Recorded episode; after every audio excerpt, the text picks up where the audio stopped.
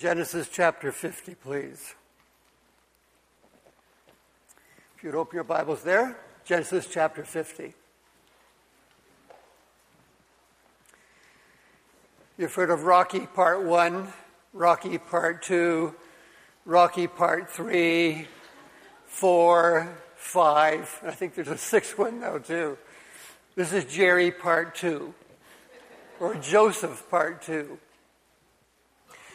I mentioned last Sunday morning I would share some stories today that relate to young people and children, since I did older folks last week. Uh, high school, one of the things you have to do is to uh, teach précis. Do you ever do a précis?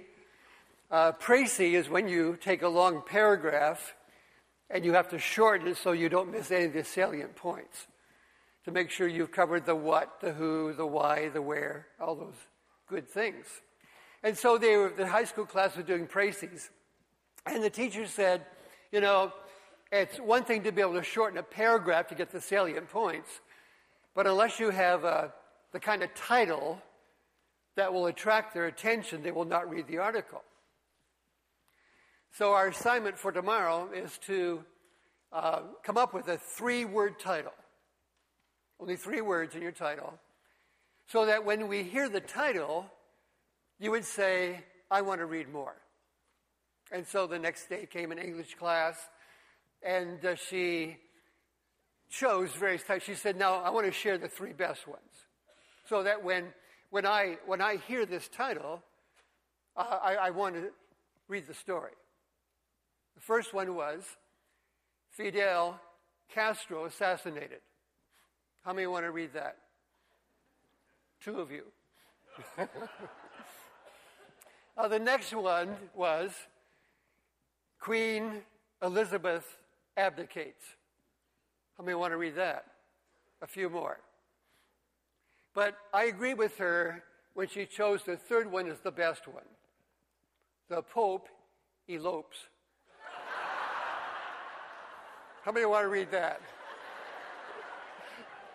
I'm first on the list. In elementary school, they have what they call show and tell. Most of us have been there, done that. And so in this uh, grade one class, uh, show and tell, and so again, the teacher said, Now I want you to be thinking about something that you can show us tomorrow. Immediately will tell us a lot about your religion and what you believe. And so, again, a pluralistic world, pluralistic class. And so the next day, uh, little Michael raised his hand. He said, Yes, Michael. He said, I'm Roman Catholic, and this is a crucifix. Michael, very good. Exactly. When I think of Roman Catholic and I think of a crucifix, excellent. Hannah raised her hand. Hannah, uh, Hannah said, I'm Jewish. This is the Star of David. Hannah, very, very good. Wonderful. Right on. Billy raised his hand, and Billy is a Baptist. Okay? And Billy, what did you bring? He said, Well, I'm a Baptist. This is a casserole dish.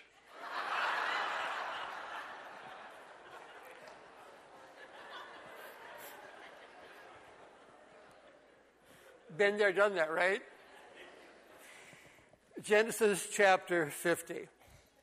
Uh, we need to have a quick review, chapter 45. Uh, the story of Joseph, an amazing story in the Bible, and there's so much for us, so much we can apply to our lives.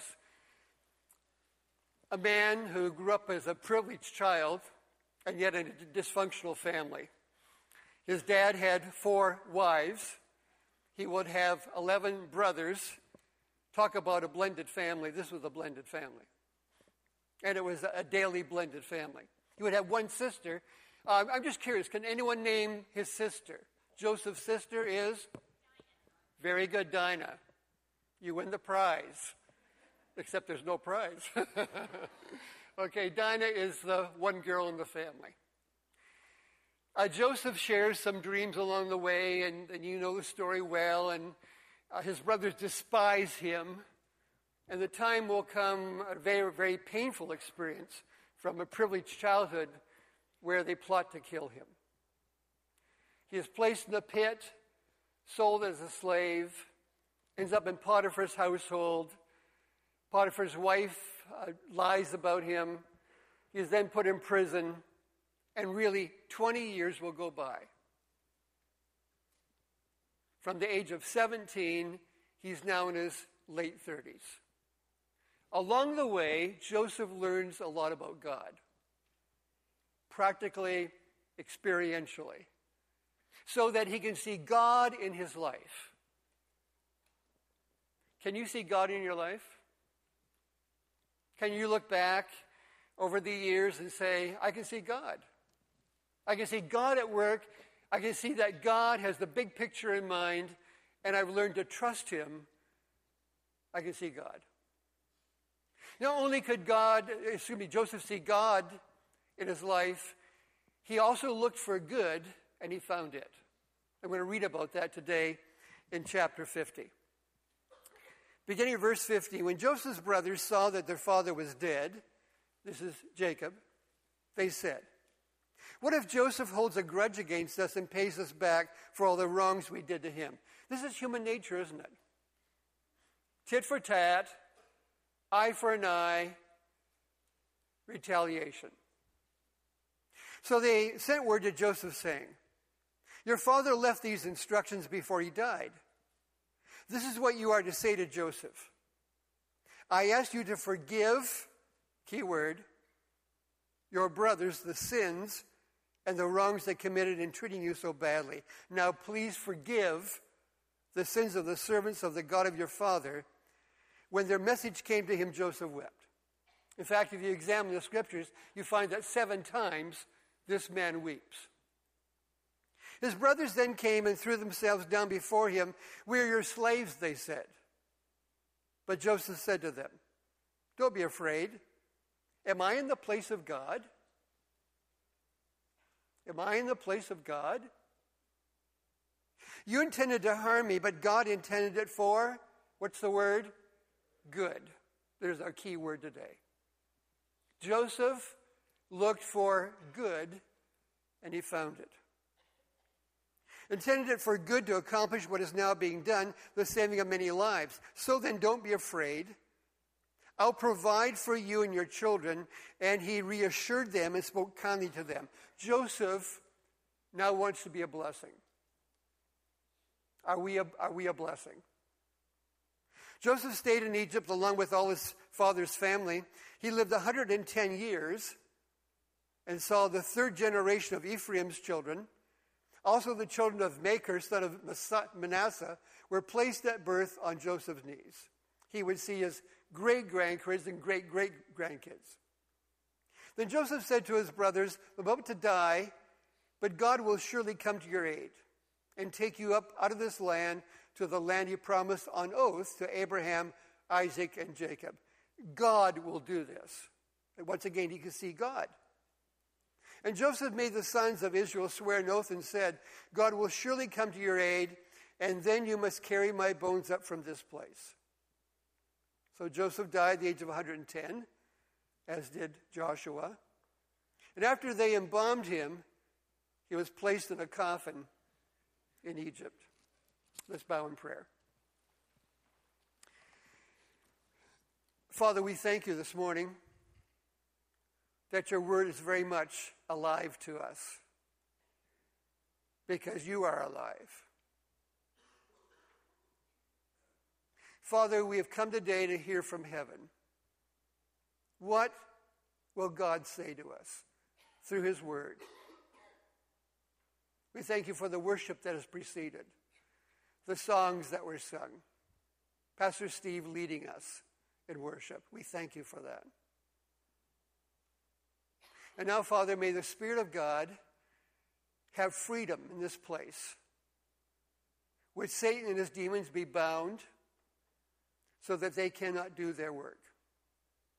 So that the Spirit of God is able to do what he wants to do in this hour, that you would speak to hearts, that you would meet needs, that you would challenge our thinking that you would have your way.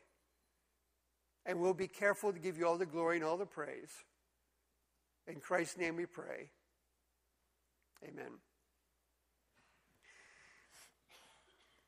I was in the foyer of West Park Church in London. One of my men came through the doors and approached me and said, Pastor, you need to sit down. I said, Why do I need to sit down? The news I'm going to tell you, you need to sit down. I sat down. He said, This is hard to believe. His name is Steve. Steve, a dynamic young man, knew him from teenage years. Dave Westlake, you probably know the name here. I met his brother last Sunday. They were in a gospel trio. Steve had a vibrant ministry for God, loved by all, gifted musically, talent flowing out of his life. And this is what he told me. Steve is presently in jail in Guelph, Ontario. Steve is guilty of robbing four banks. I said, Come again? You mean, you mean Steve, our, our Steve? Our Steve. Are you sure that, that he's the man?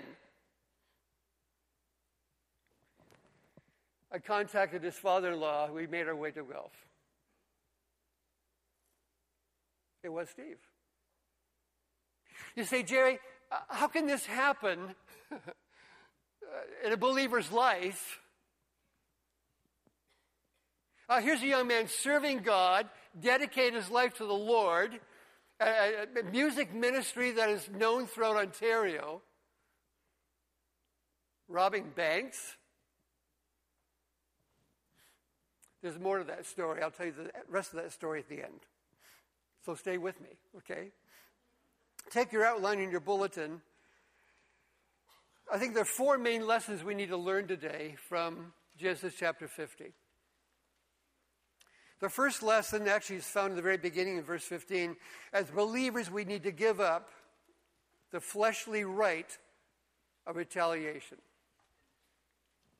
We read here When Joseph's brothers saw that their father was dead, they said, What if Joseph holds a grudge against us and pays us back for all the wrongs we did to him?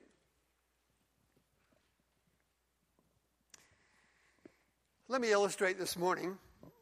Uh, last week we had a jigsaw puzzle. Today I'm going to use John.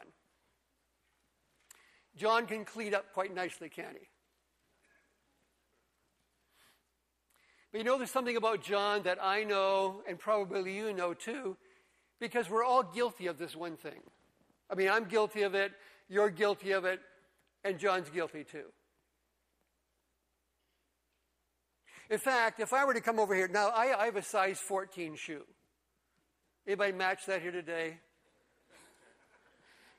Good foundation, right? I'm a farm kid. That's why my feet grew like that. I guess. But suppose now, with my 14 shoe, I approach Pastor John and I give him a good kick. I mean, as hard as I can, and I kick him in the leg. I want you to tell me what will be the natural inclination of John toward Jerry. I want you to tell me. They know you, don't they? They said, You're going to kick me back.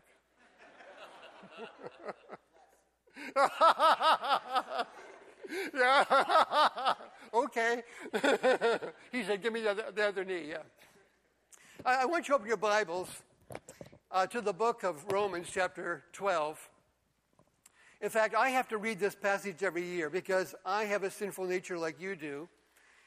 And basically, that, that's our problem, is that we all have a sin nature.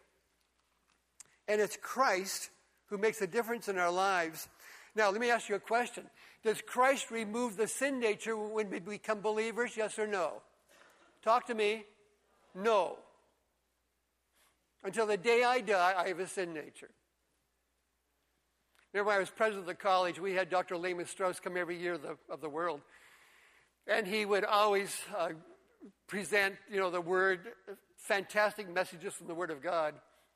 I remember driving to the airport one day and I said, Dr. Strauss, uh, and he's in the 70s at that time, okay. And I said, Dr. Strauss, help me here now. Does it not get easier the longer we live for God? I mean, the closer you are to, to going home to be with the Lord, is it not easier when it comes to the sin nature? And he disappointed me that day. You know what he said to me? It's not easier. And now I'm, I'm 71, okay? And I appreciate what he had to say. I still struggle to this very day with my sin nature, right? And this is what we, we are reading in the book of Genesis. We're talking here about uh, how will Joseph deal now with his brothers when, when daddy's dead? Will he retaliate? Do we retaliate? Is it eye for an eye? Is it tooth for a tooth?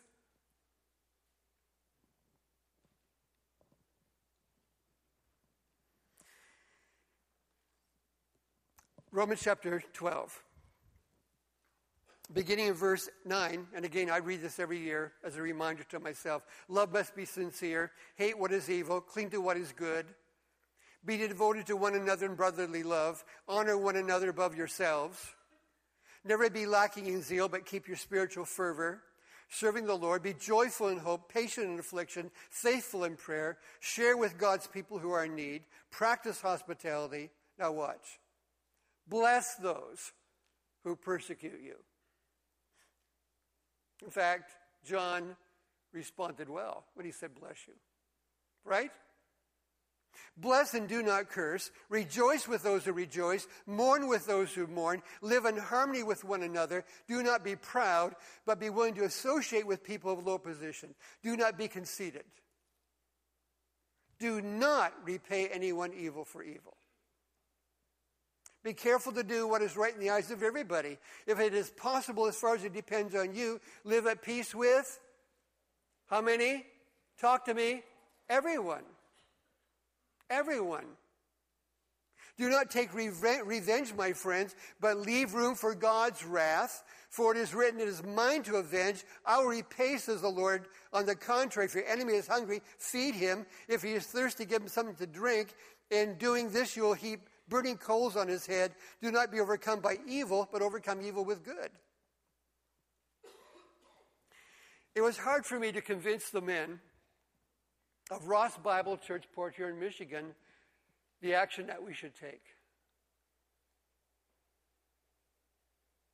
Remember 10 years ago, the pastor walked out on a Sunday, Mother's Day, Sunday morning, with half the congregation, about 300 people. Five years would go by, and then because uh, some people didn't like what the pastor was doing and some things that were going on, 11 men went to the platform and said, Pastor, you're done.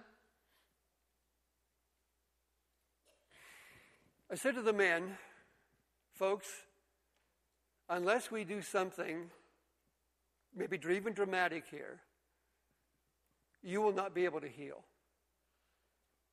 There is still hurt in this body and you are still holding on to all these hurts, you have this baggage, spiritual baggage. God can't bless, you can't grow.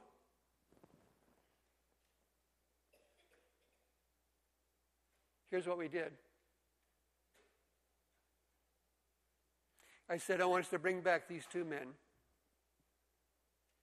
In fact, we contacted Mike in California. He was now pastoring in Southern California. I said, Mike, uh, Jerry from Ross Bible Church, we want to invite you back with your family so we can complete something here. We got to close the chapter because we can't move on, and we're asking you to help us move on. They had no farewell for him that Sunday morning. He was done, period.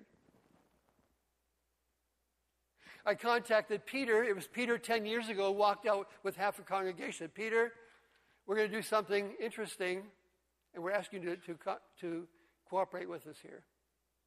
On the day we're doing this with Mike in the morning, we're asking you to come on Sunday night, and we're asking you to bring the congregation with you that you walked out of Ross with.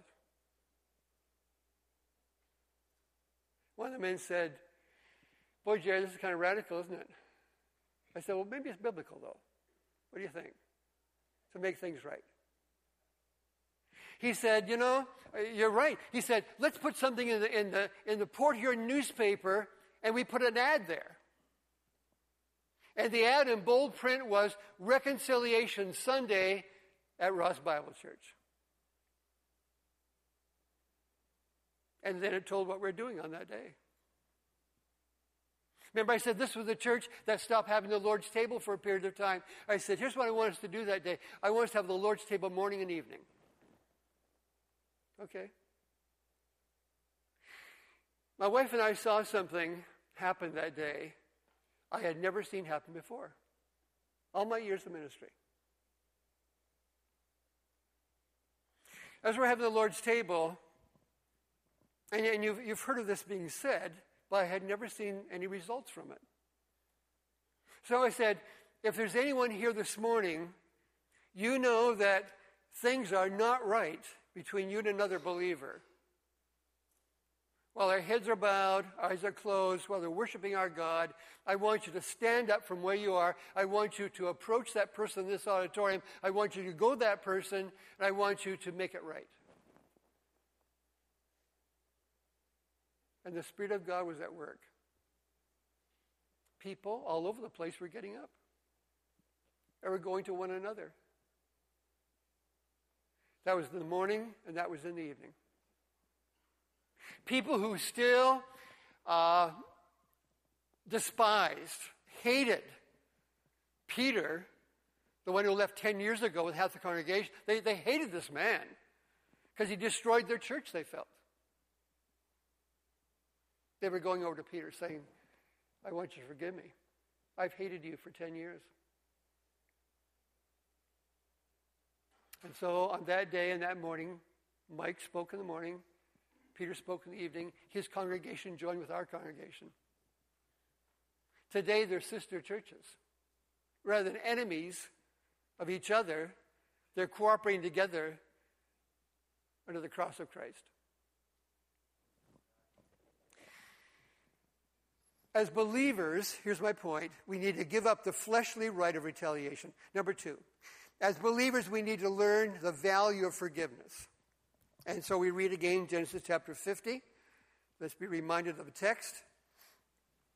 So they sent word to Joseph saying, Your father left these instructions. Before he died, this is what you are to say to Joseph I ask you to forgive your brothers the sins and the wrongs they committed in treating you so badly. Now please forgive the sins of the servants of the God of your father. When their message came to him, Joseph wept. Uh, we need to turn to Matthew chapter 18. You know the passage well, but let's turn there. Matthew 18. Forgiveness.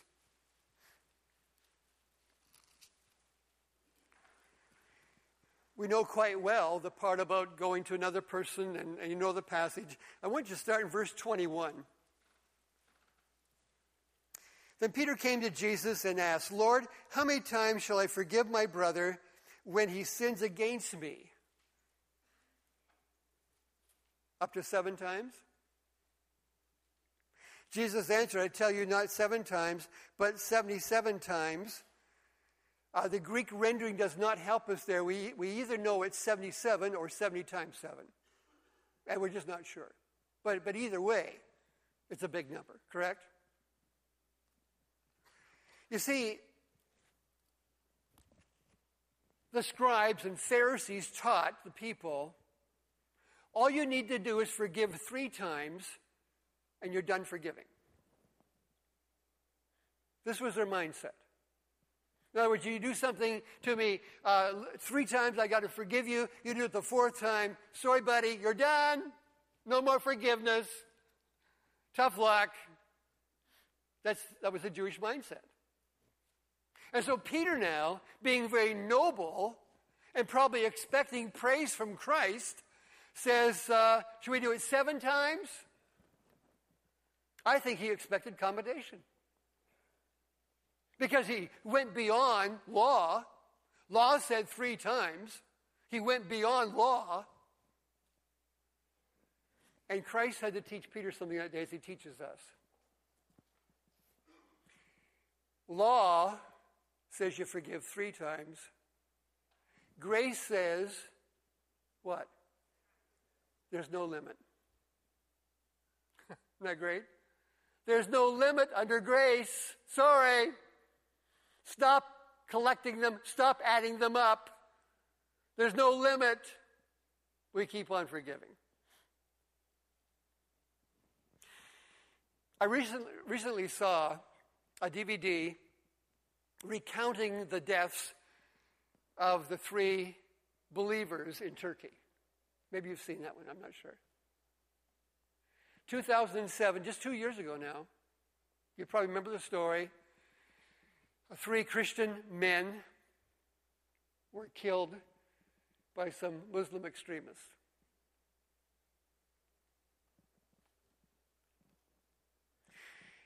The thing I got from that video above everything else was this. They were interviewing the wives of these men, and they were sharing their story, and, and one of the wives made this comment I've come to a place in my life where I have forgiven the men who did this to my husband. And then she made this comment. In Islam,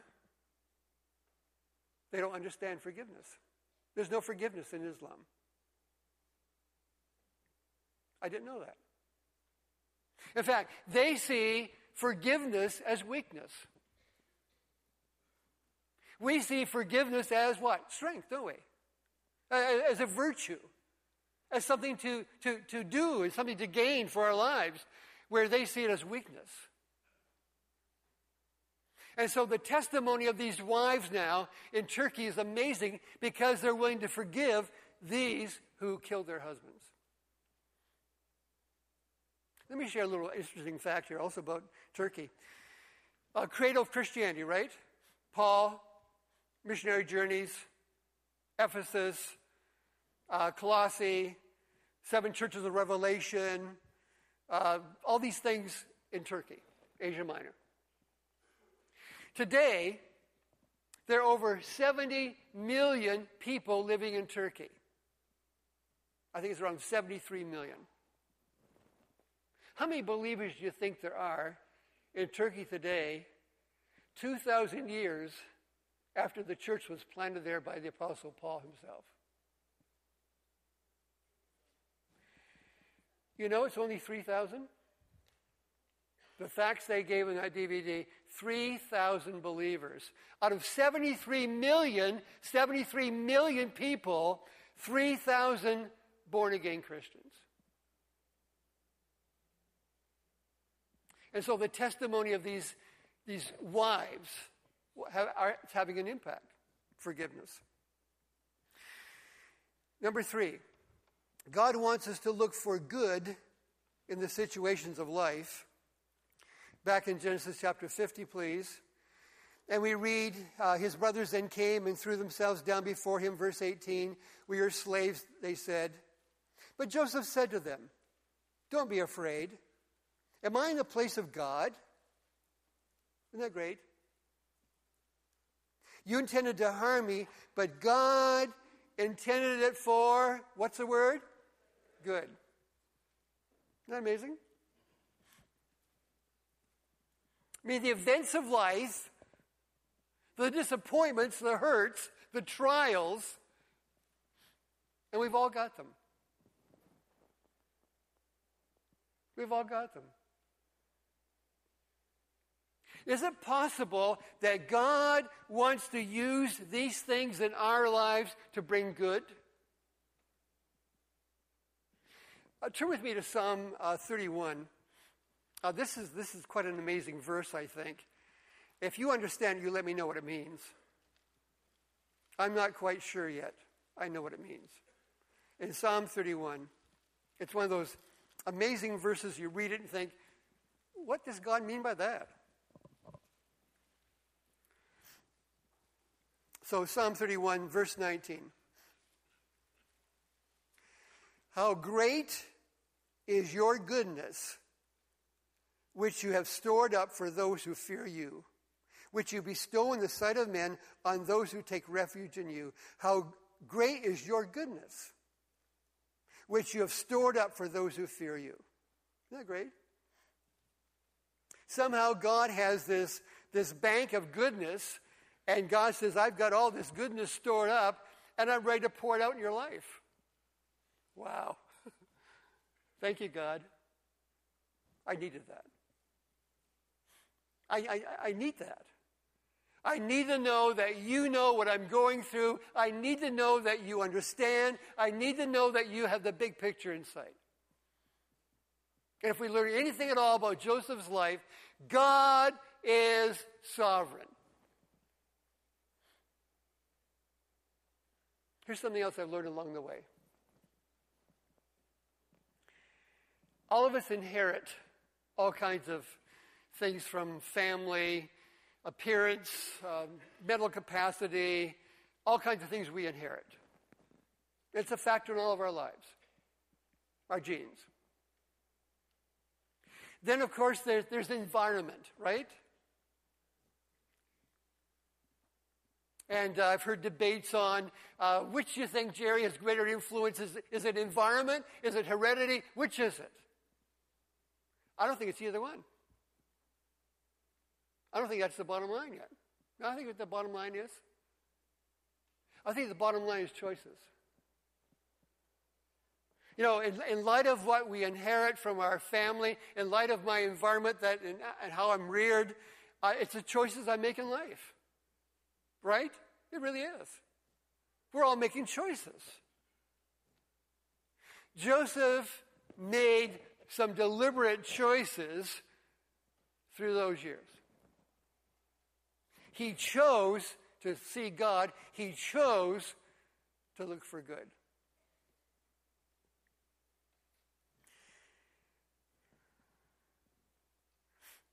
Just a couple weeks ago now, we were in Kentucky. We actually took our, remember, our two grandsons down to Creation Museum, and you need to go. It's worth it. It really is. It will strengthen your faith. It will help your kids, grandkids. It's a worthy venture. While we were there, we contacted a, a, a man who I, I, taught years ago in Tennessee, at Tennessee Temple University in Chattanooga, Tennessee. And we've been friends for the years. Uh, let me just tell you a little bit about Bruce and Nancy, uh, their story. Uh, Bruce and Nancy, again, love God. Uh, they met at Christian University. God blessed them with two children. In fact, I still remember going to the hospital when their firstborn son, Joel, was born, and I prayed with them. I just went there as a, a prof and knew the family. Bruce, um, a number of years will pass. In fact, eight years will pass. Uh, Bruce is now principal of Christian Day School in Birmingham, Alabama. Nancy, his wife, is having some health issues. Nancy's in the hospital in Birmingham. And so uh, Bruce's mother from the Chicago area goes to stay with the family, look after young Joel and Meredith while Nancy's in the hospital. Joel comes home from school that day and has a fever, and uh, they think that he might be coming down with the flu or something. And uh, so uh, they recommend that he get a bath. Bruce goes to the hospital to see his wife.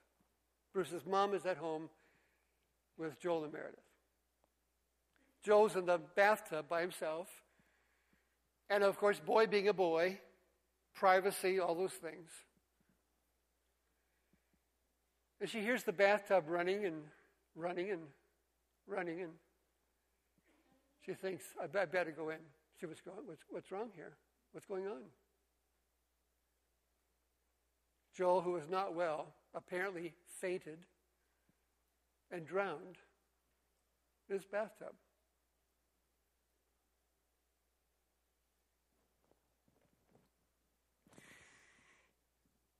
You know, you always ask the question God, where were you?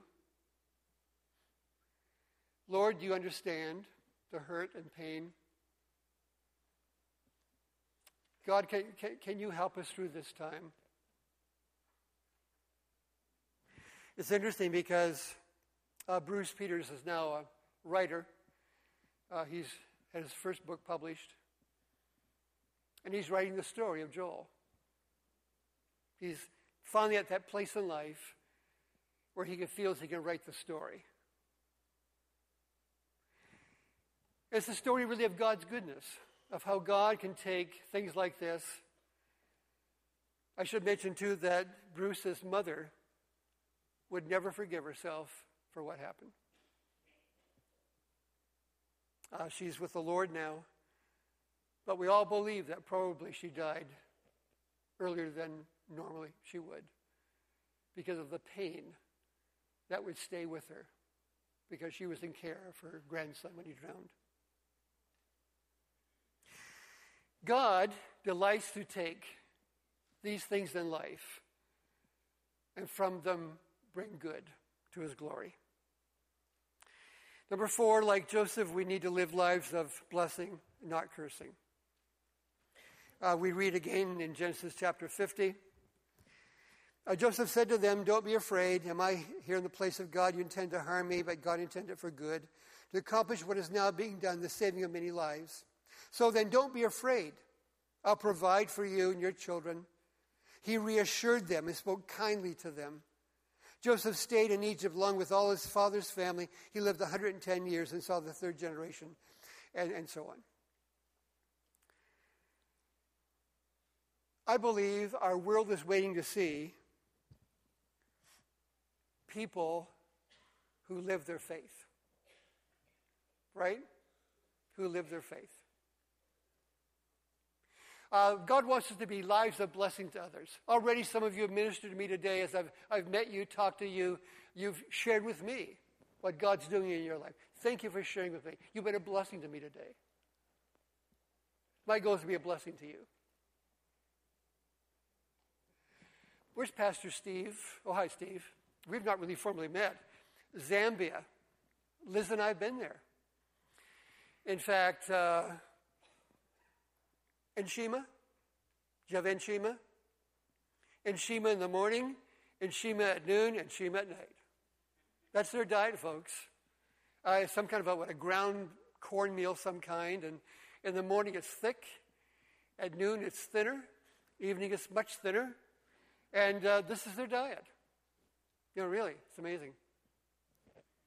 And uh, they're not there right now, but, but David and Colleen Hunt, missionaries for a number of years in Zambia, great ministry there. God bless them and use them. And I'm going to tell you this story about, about uh, Harry and Larry. Okay? David's dad, Harry Hunt. Harry didn't come to Christ until after he was married. His wife prayed for him. Worked for Bell Canada for oodles of years, came to Christ, and became Mr. Boys Brigade in London. I mean, this man basically ran Boys Brigade. Uh, this was his passion. This was his, his compassion. Okay? And uh, Harry raised a family of five to live for God. His youngest son, David, has served a number of years in Zambia. I had the privilege of, of uh, con- conducting the service for, for Harry. Within days, Larry died. I just want to give the contrast between Harry and Larry. Uh, Larry had attended our church uh, infrequently. In fact, it was only on a few special occasions when his second wife, who was a believer, convinced him to come. Larry lived for horses and cars. That was his life. Whatever he did on the side, always horses, always cars. He had no time for the things of God. I still remember that week when I got a phone call from his wife, who is a believer. She said, Jerry, uh, I'm not sure Larry's going to make it, but uh, he's in the hospital. You, you visited him before he's been in the hospital. Uh, would you please go and see him? And so it's Friday afternoon. I had my Bible with me, and I always try to carry a copy of Knowing God personally. I sat down beside uh, Larry's hospital bed, University Hospital in London. I said, Larry, it's not that you don't know the message because you do. It's not that you don't know how to trust God because you do. You know. You've heard it so many times. You and I have talked on many occasions. But Larry, I, I want us to go through this gospel tract again, knowing God personally. Would, would you allow me to do that? He said, Yes.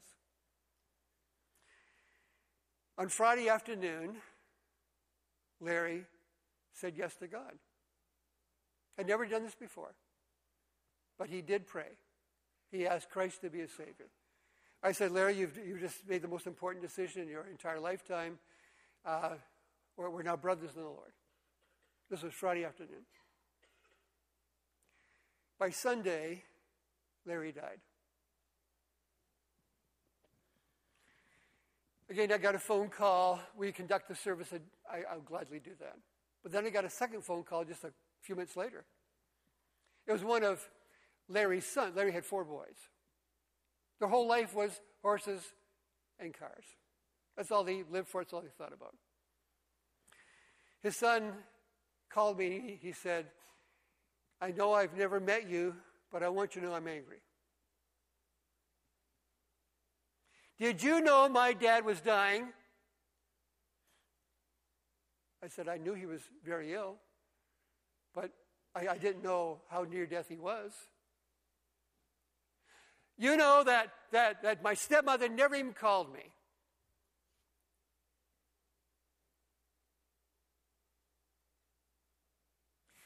You see, his son and Larry had not spoken for seven years. Whatever falling out they had, he said, if I knew that my dad was dying, I, I, I would have been in the hospital be, I'd be beside that, that bed, and, and, I would have said, Dad, please forgive me, and, and uh, let's make this thing right. He said, No, I, I can't do that. I said, Well, here's what encouragement I can offer you. I can, I can let you know what your dad did on Friday. Your dad asked Jesus Christ to be his Lord and Savior.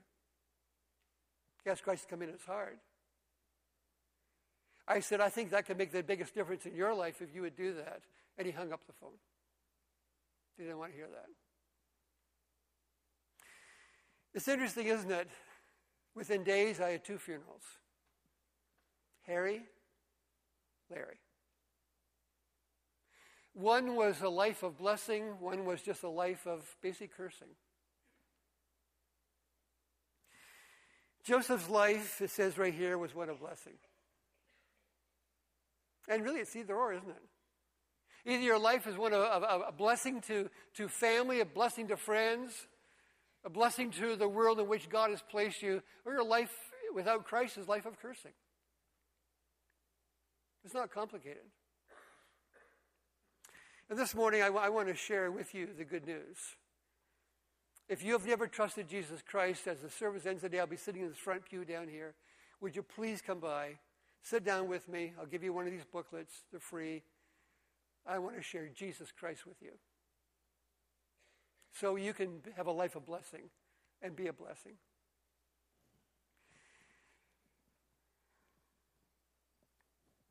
Steve's father in law and I made our way to Guelph.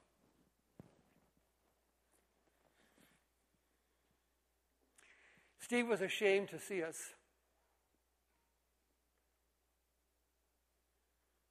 I said, Steve, we're here because we love you, and we're here to tell you we forgive you. I said, first of all, are you right with your God? That's where you start.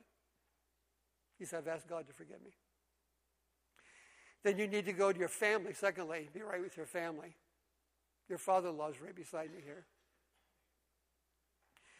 that I'm asking you to become right also with your with our church, West Park. I will make a long story fairly short here because I, I, want to, I want to show you that God is in the restoration business. God is out to reclaim lives. God is out to redeem individuals. And he delights in doing all that. And so immediately we began a process. I had no idea where this process would, would go. In fact, I had an older couple in the congregation. His name was Dave. And Dave came to me and he said, Jerry, we need to vote Steve out of our membership and exclude him from our fellowship. I said, Dave, Steve is willing to do everything we've asked him to do. Steve is right with God, he's right with his family, and he's going to stand before us in a few days before he's sentenced, and he wants to be right with our, our, our body here of believers. He said, if you do that, he said, then you need to know that my wife and I are going to leave this church. And they did. For shame. For shame.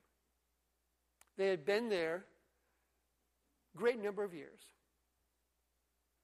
Folks, where is restoration? Where's, where's reclaiming individuals for God, right? Is that this not what the church is about? Are we not here to redeem through the grace of God? Are we not here to restore by the grace of God? Are we not here to reclaim by the grace of God? Steve would serve time in Kingston. This is true. I remember going my first time to visit him in prison in Kingston. I walked into that jail cell that day and I felt I was in the presence of God. It was absolutely amazing. Steve was so in fellowship with God and growing in God's grace through that, that whole situation. But to me, that's Christianity. Christianity is restoring and reclaiming individuals. I don't care today what your sin is. I don't care how far you've fallen. I want you to know today that there's a God who loves you. There's a God who's ready to restore you. And a God who's ready to reclaim you and forgive you. That's right. And now for the rest of the story. Steve served a period of time in Kingston. Came time for release. I said, folks, of West Park, this is a great opportunity for us to restore a fallen brother. It was gradual. We never made him church treasurer.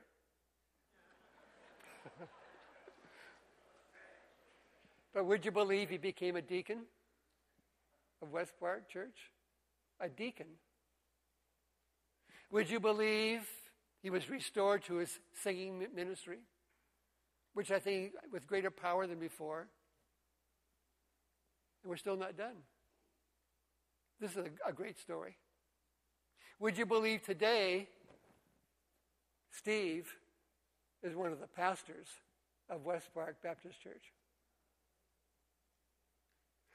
Isn't that awesome? That's how the body of Christ operates, folks. This is how Christianity works, right? Father, we thank you for the story of Joseph. A man who could have been very bitter, a man who could have lived his life with all kinds of anger, a man who could have been full of malice.